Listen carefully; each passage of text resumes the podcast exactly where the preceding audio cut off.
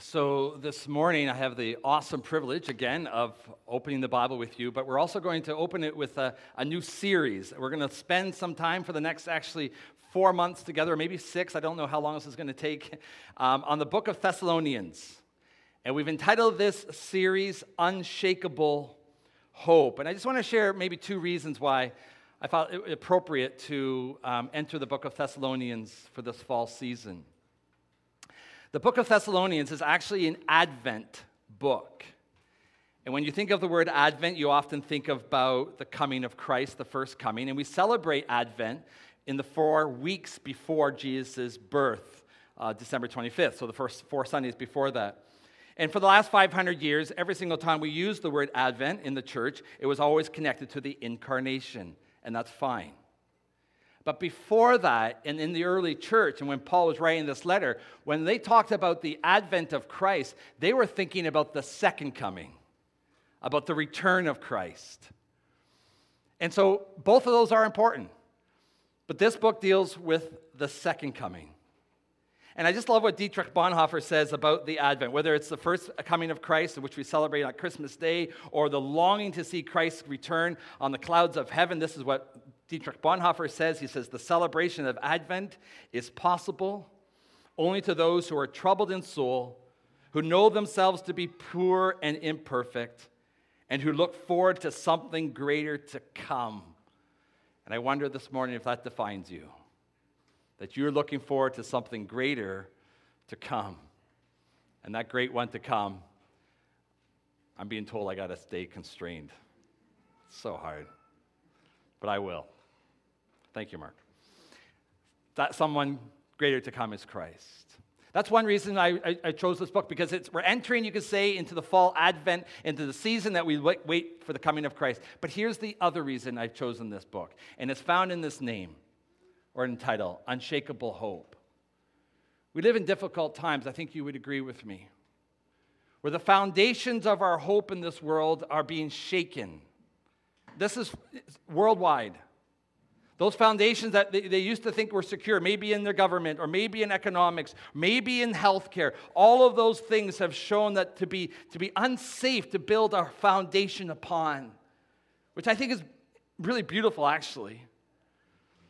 But has come through great trial. Yesterday, we commemorated the, the 9 11, the, the, the, death of 3,000 people in, in, in, the, in the Twin Towers. What a devastating story.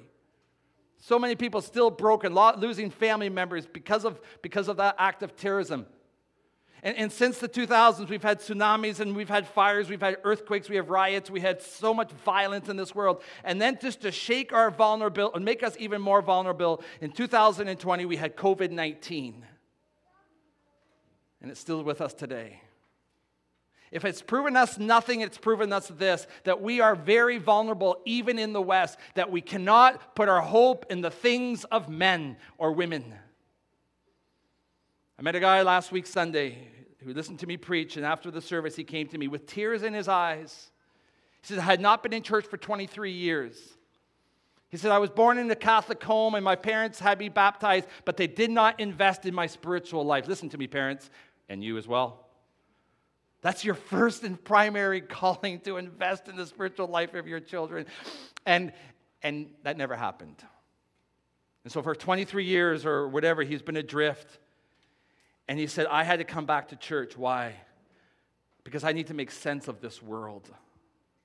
And the only way, the only way you're going to make sense of this world is under the preaching of the gospel, is only in connection with Christ can you find hope for tomorrow. And that's why it's unshakable. The people of Thessalonica were persecuted. The people of Thessalonica were pressed. They lost their homes. They were, they were broken because they, they lifted the name of Jesus when they should have been lifting the name of Caesar. And family would disband and say, We don't have anything to do with you. And they lost property. They would lose work. Paul says they were intensely suffering because of the gospel.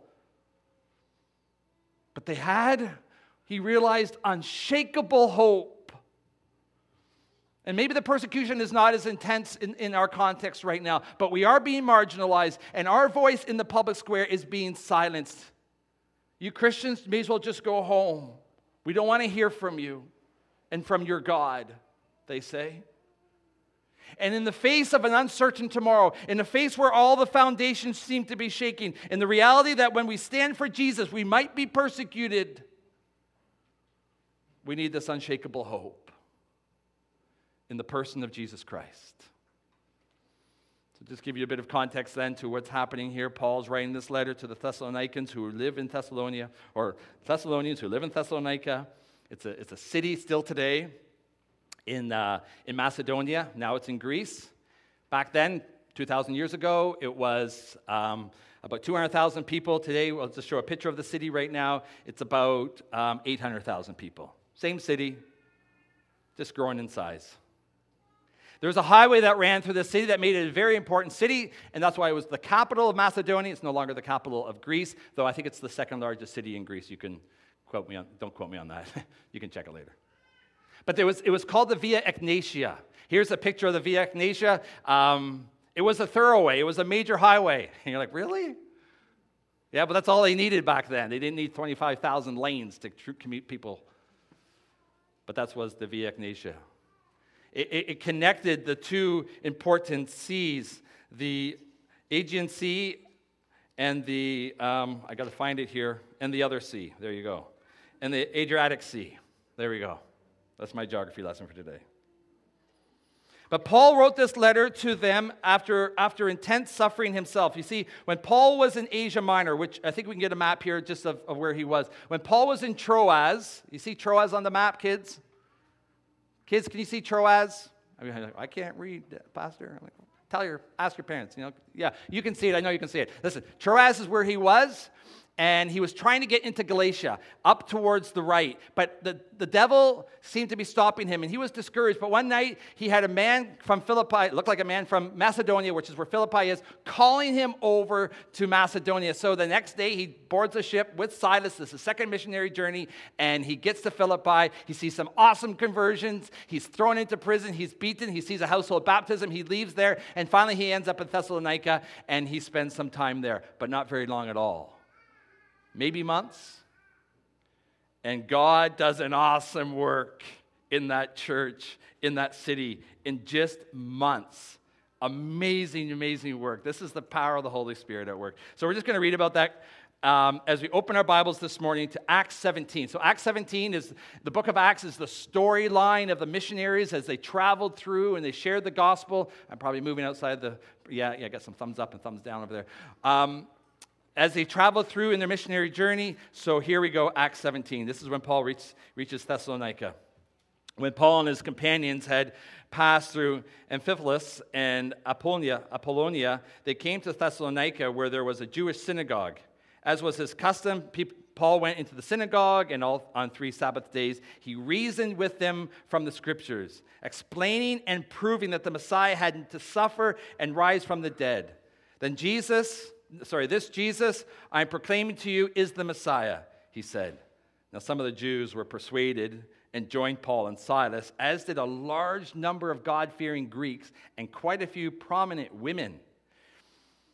But other Jews were jealous.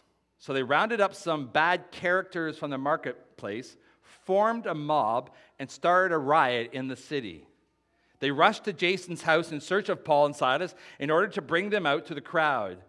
But when they did not find them, they dragged Jason and some other believers before the city officials, shouting, These men who have caused trouble all over the world, it's pretty impressive, have now come here. And Jason has welcomed them into his house. They are all defying Caesar's decree, saying that there is another king, one called Jesus. When they heard this, the crowd and the city officials were thrown into turmoil. And when they made Jason and the other opposed, others post bond, he let, they let them go. As soon as it was light, the believers sent Paul and Silas away to Berea. On arriving there, they went to the Jewish synagogue. Now, the Berean Jews were of more noble character than those in Thessalonica, for they received the message with great eagerness and examined the scriptures every day to see if what Paul said was true. As a result, many of them believed, as did also a number of prominent Greek women and many Greek men. But here's the kicker but when the Jews in Thessalonica learned that Paul was preaching the word of God in Berea, some of them went there too, agitating the crowds and stirring them up.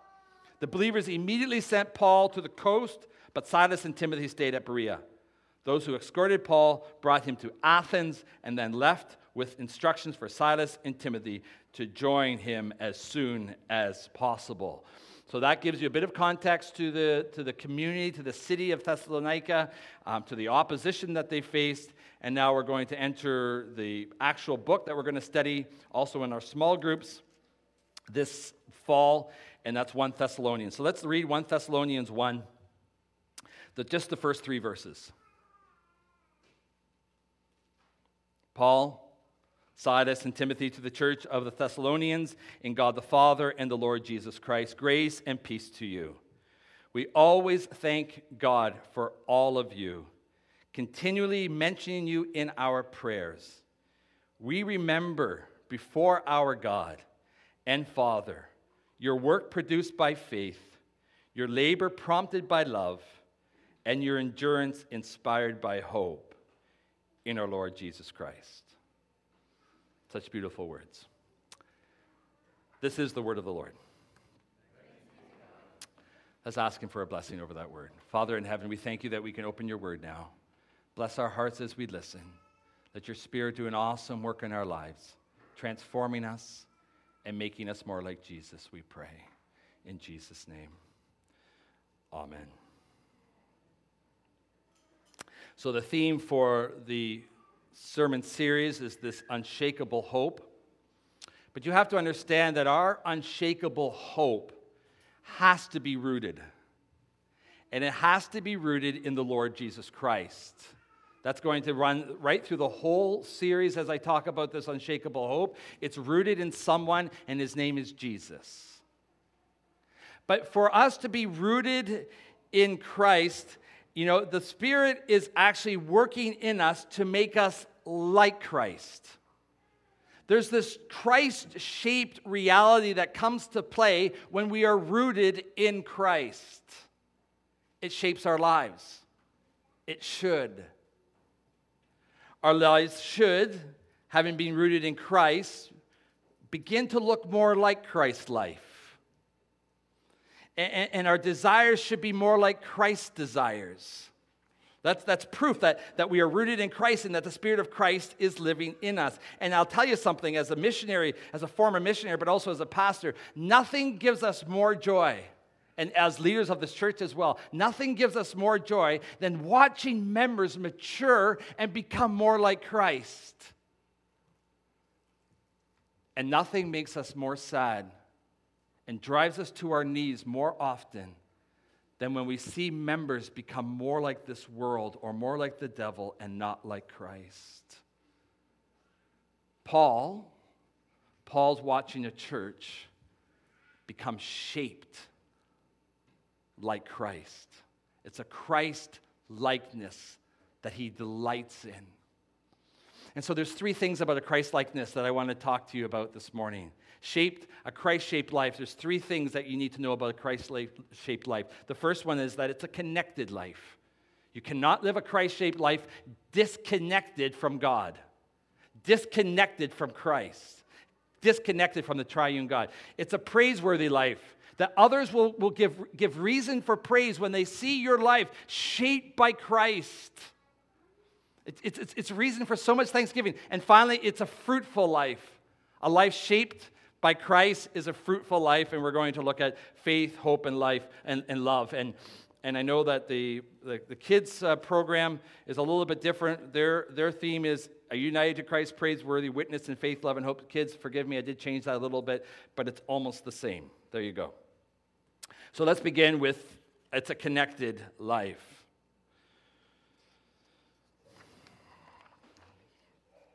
You are united to Christ and his Father by the Holy Spirit. This is the connection. Paul begins here. He says, Paul, Silas, and Timothy to the church of the Thessalonians in God the Father and the Lord Jesus Christ. I'm going to get back to that little word in shortly.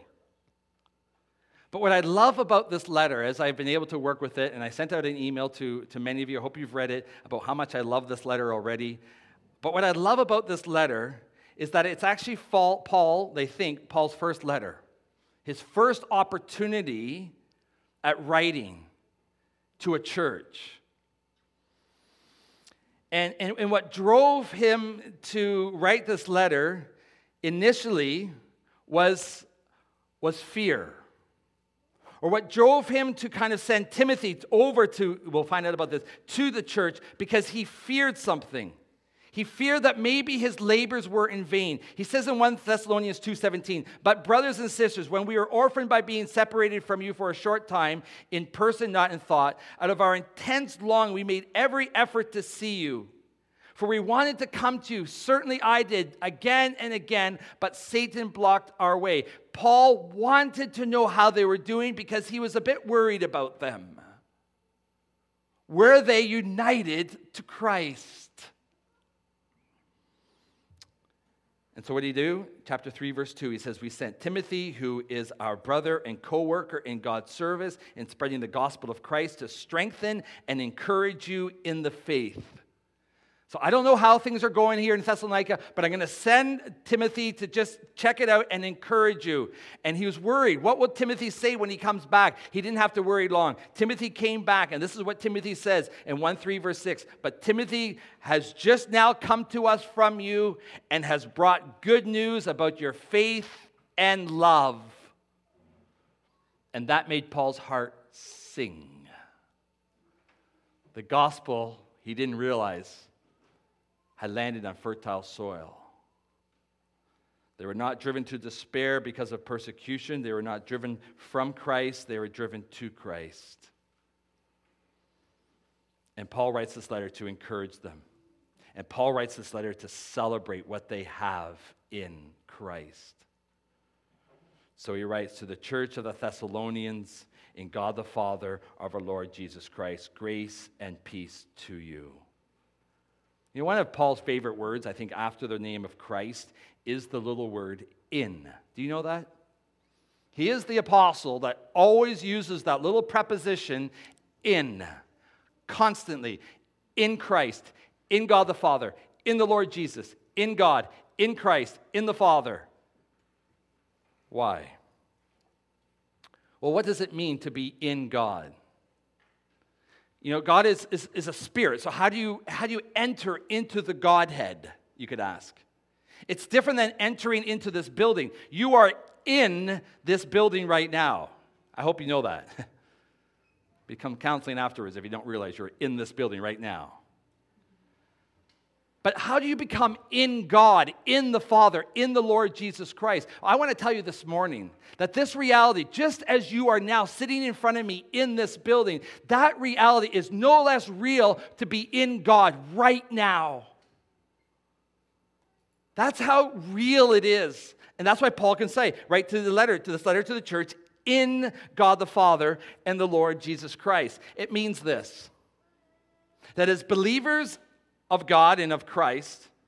God belongs to us and we belong to Him, and there's this inseparable connection. We are united to Him. And what it does is identify us. How do you identify yourself? What's the best cue of identification that you have biologically? Well, for the longest time, it was your thumbprint. But now it's moved on to the retina, I think, and I don't want to discuss what's more clear as an identification of who you are personally. Your, your, your thumbprint is a pretty, or your fingerprint is a pretty good one. You know what's amazing about a fingerprint now? Uh, uh, I still have an iPhone 8. I don't know if other phones use the retina thing, but whatever. Probably do. I didn't check. But when I went to record my, my, my, my identity to my phone on the home button, it took three times for it to take a picture of my thumb. I don't think it's because my thumb is particularly large. Maybe it is. I don't know. I've never compared it with other people's thumbs.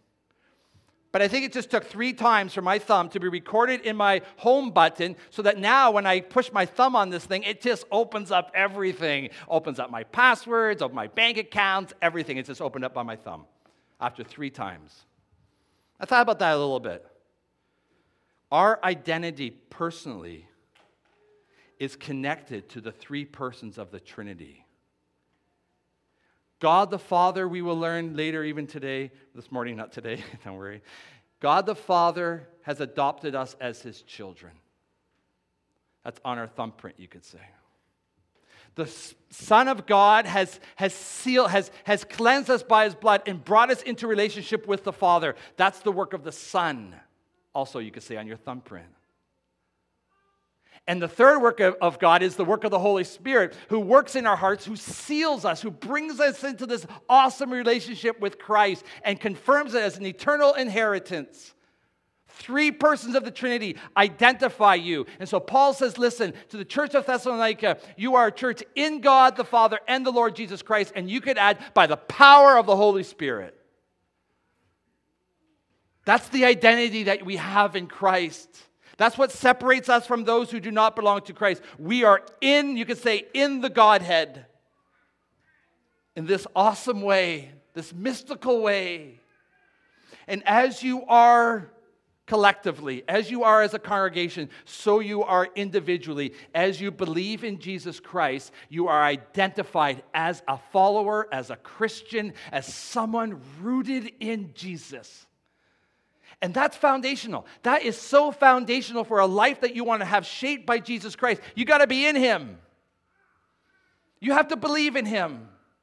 You have to surrender your life to Him. You have to know that He calls you His own, that you are His child. That's the first point. Here's the second. Sorry, I'm jumping on here. In a praiseworthy life gives reason for prayers of thanksgiving. So Paul moves on. He says, Now you're connected to the Godhead in this beautiful way as a church. This gives me so much reason for praise. And I would say, Amen to you, Paul. That is so true. Paul says, We always thank God for all of you, in verse 2, and continually mention you in our prayers. He says, Your faith, being united to Christ, so enriched my soul. I, I, I can't help but say thank you to God daily. You know, as, as we left Papua New Guinea, we had reasons to celebrate. We, my wife and I, when we left Papua New Guinea, there was this go away, we had a number of go away gatherings, and people would share beautiful things about the ministry and how you know they were shaped by the gospel and how the gospel changed their lives and brought them from darkness to life from marriages that were dissolving to marriages that were strong from alcohol abuse drug abuse to, to living free and we heard so many beautiful stories and, and it, just, it just brings so much joy to my heart but but when we left, there were stories that broke our hearts too. We couldn't say those words. We thank God. Always mention your prayer because you're united to Christ. We couldn't say that because, because they weren't. What they did after some of them, after living with, after ministering to them for 12 years, what they did was depart from Christ. They had lived the game. They had lived this kind of this, this hype, this, this life of hypocritical life where they, they, they came to church every Sunday. They were under my preaching and the preaching of the national pastors for 12 years, but they knew nothing of Jesus. Their life was not changed. There was no shaping of Christ in them. They were still turning to evil, turning to the sins of this world. Nothing was different after 12 years. It's hard to pray with thanksgiving when you watch that happen. But it's not hard to pray with thanksgiving when you see Christ at work in people's lives. It's a reason for thanks. Paul says, I constantly mention you in my prayers, always. And what am I doing? I'm just thanking God. That's all I'm doing. Thank you, God, for mercy. Thank you, God, for the people here. Thank you for those hearts that are turned to you. Thank you for the lives that they're living and the gospel they're sharing. Thank you, thank you, thank you. But you know what my problem is? I'll be very, very honest with you. Often I, I focus on the few who are not living gospel shaped lives, who are not engaged in the gospel, who have a side gig, and it's all sin.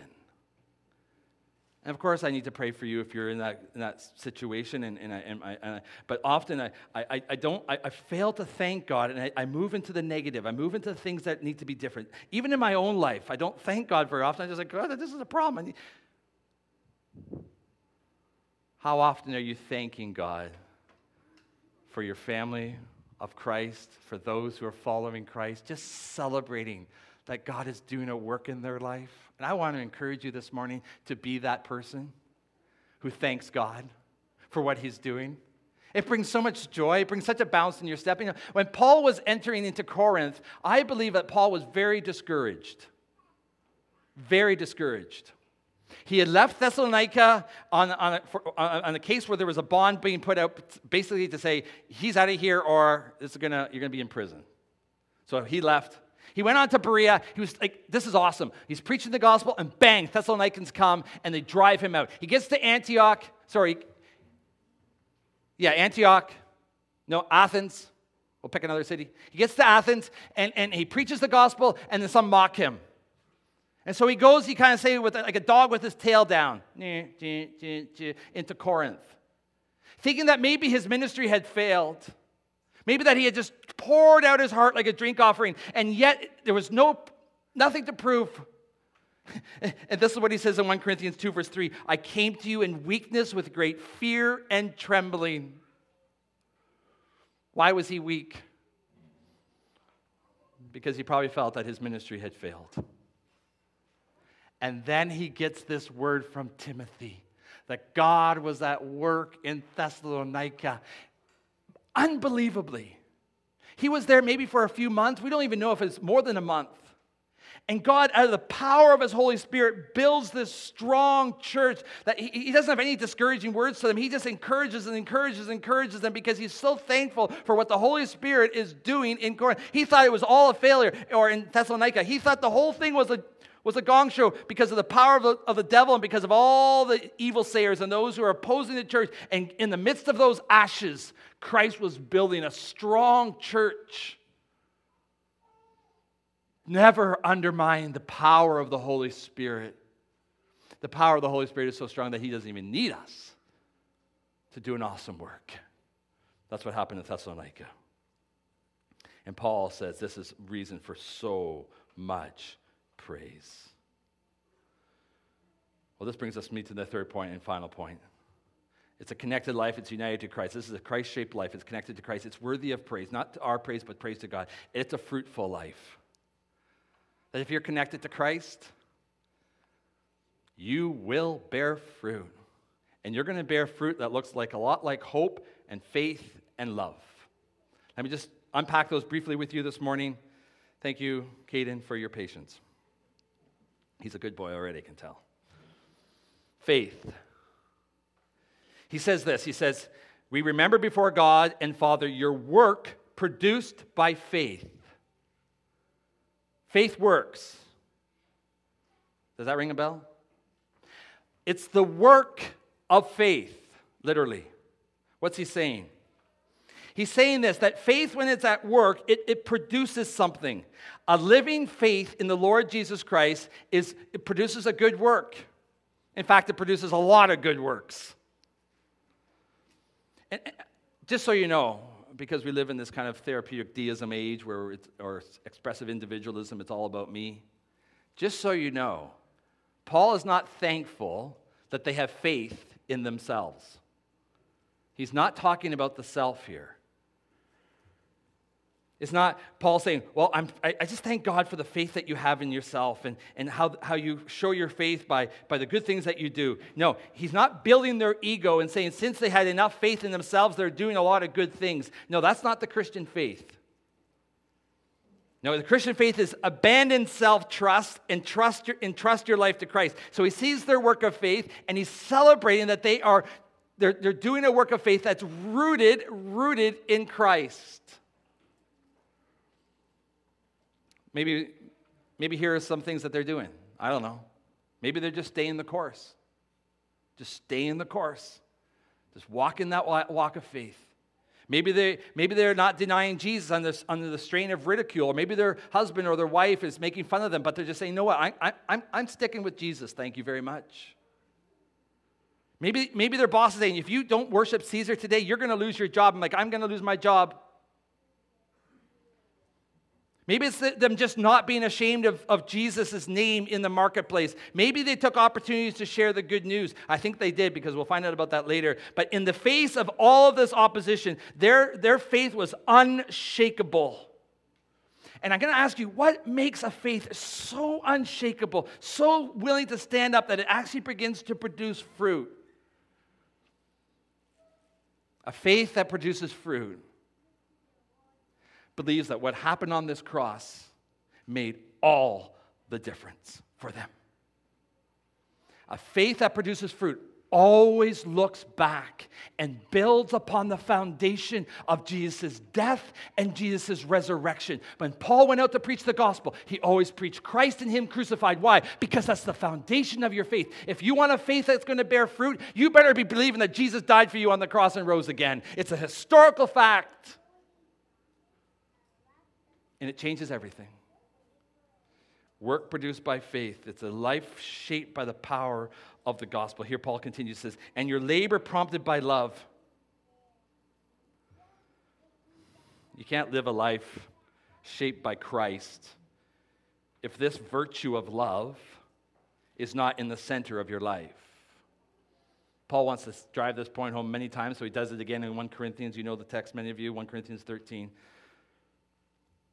But he, he drives it home in 1 Corinthians 13 by showing that actually the zenith, the highest point, the pinnacle of the Christian life is defined by love faith, hope, and love. And the greatest of these is love. Children, some of you know the song. You can finish the line for me. They will know we are Christians by our love. I'm going to hear one more time. They will know we are Christians by our one more time, children. They, not adults. I don't want to hear any adults. So if you're under 18, you can say it. They will know we are Christians by our love. Amen. They will know we are Christians by our love. It's so defining of our Christian faith that at his absence, there is no identity with Christ. If, you, if love is absent from your life, if you're not loving your spouse, loving your children, loving those around you, loving your workmates, loving the people in the church, sharing concern for them, giving your life to serve them, etc., etc., if that's not part of your Christian identity, you are not a Christian.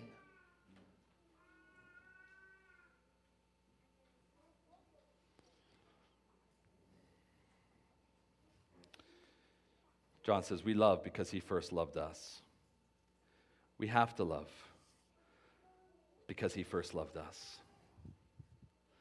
It has to define our life at home with our family, has to define our life at work, even when things get stressful at work, has to define our life at church, even with members of the church that you don't really, really like. Still gotta love them. Has to define our life in our neighborhood. It's a labor prompted by love. It's a sacrificial love that puts the needs of others before our own. It's sacrificial. Why? Because Jesus sacrificed his life. It's his agape love on the cross for you so that you would know what to do when you need to love other people. Here's the example. It's going to be marked by kindness. It's going to be marked by thoughtfulness. It's going to be marked by putting the needs of others before your own. It's going to have your eyes open to the broken, to the hurting, to the lost. It's going to start here in the household of faith and then stretch into the community that we belong in here in McQuestion and then into your own neighborhoods if you have not yet moved into McQuestion. I had to say it once. But finally, there's hope. And you're like, okay, I want to get to hope. I want to get to hope. I'm going to get to hope right now. I love hope. He says, Your endurance inspired by hope in our Lord Jesus Christ. Oh, so beautiful.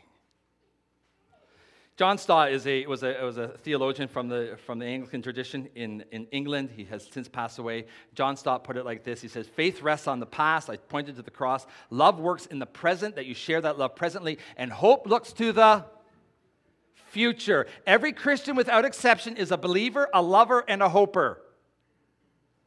Faith, hope, and love are three sure evidences of the regeneration of the Holy Spirit in your life. And, and that's John Stott. Here is Charles Spurgeon. Just pick another Englishman.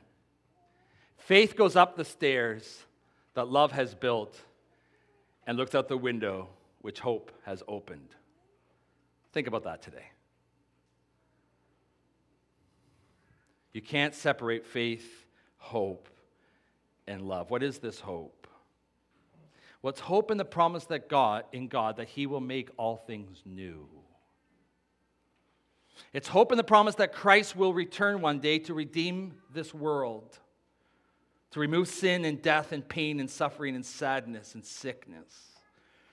It's hope that tomorrow is securely in the hands of the Almighty so that you can embrace tomorrow with confidence. That's hope. Regardless of what government comes into power, regardless of the state of economy, our economy or the housing market or whatever, we do not put our hope in the things of this world. Hope is also not wishful thinking. It's not like, I, I don't know if it's going to happen, but, but I hope it happens. That's not hope that we're talking about here. That's absolutely not what Christian hope is all about. Hope is captured in the finished work of Christ. Paul says in Romans 8, verse 32, he says, He who did not spare his own son, but gave him up for us all, how will he, how will he not also with him graciously give us all things? That's hope. If he's done this and put his son on the cross for our sins and, and he's promised an inheritance because of that work, how will he not give us all things because of that? He didn't spare his son. You think he's going to spare his riches to you? The answer is no. It's a rhetorical question. Listen, if you put your hope in the sovereign Lord Jesus and in his grace, and not in your own strength or in the approval of others, or in money or the fleeting power, fleeting pleasures of sin and stuff. If you do this, if you put your hope in the Lord Jesus Christ, when everything seems to evaporate around you, maybe you're not receiving any uh, uh, uh, acclamation, any support, or, or, or kind of applause from people around you, even though you're serving the Lord diligently. Maybe the glamour of self denial has evaporated. You've denied yourself. Few people have noticed your service, you're getting some praise back, and it's kind of inspiring you. Maybe when that's all evaporated, maybe when you feel that your plans are falling apart and you can't make sense of what's going to happen tomorrow, then you shall endure. Little word in there is extremely important the endurance of hope your endurance inspired by hope. It's this patient endurance that I know Christ will fulfill his purpose. He will turn to good all that he has sent me in this life of sorrow. I know his will will be done, and I will trust him because he is King and Lord of my life. That's hope. And I hope, and I hope, and I hope you have hope. Loved ones, the reason why hope endures, the reason why faith works, and the reason why love produces awesome fruit, because these were all possessed by our Savior. He is the pioneer of our faith. I hope you know that. He had an undoubted, undenying faith in the Lord, his Father. He was unwavering in his hope. He knew that once he went to the cross, that after the cross he would see his offspring. He knew that after the cross he would rise again. He had hope in the promise of God for his own resurrection. He knew that his body would not see decay, as we read in Psalm 16. And love, if Christ had faith and hope, you need to understand this morning that Christ is love and that his, and that his love covers, you know, Christ's love covered in the flesh. He was just this walking balm of love. That's who Christ was. Everything about Christ's love falls under the greater category of love. That's why you are saved. That's why he died. That's why, even while he was dying, he was asking God to forgive those who did not know what they were doing as they were nailing him to the cross. That's love. Faith hope, and love, all rooted in the Godhead, comes to us as we are united to Christ by faith, that these become our virtues, our cardinal virtues, our essential virtues, so that when we are shaped by Christ, these things ought to be growing. We should be growing in faith, growing in love, and growing in the hope. And the greatest of these will be love. This is the gospel of Jesus Christ. This is a life shaped by Christ for God's glory. Let us pray. Father in heaven, we thank you. We thank you for a gospel that's so rich and so beautiful. Lord, we want to have gospel shaped lives. We want to have Christ shaped lives. We're sick and tired of our own selfish pursuits. We're sick and tired of the pride and the malice and the envy and the greed. that lives within our hearts. We want to become more like Christ. And so we're praying this morning, Father, by the power of your Holy Spirit, renew in us a Christ likeness that causes other people to thank you, that produces in us greater fruit that we walk in greater confidence of faith, that we share, we share a greater hope in the resurrection and the life to come, and that we show the love of Christ to everyone, even those we don't like. Lord, make us like Christ. We pray in Jesus' name. Amen.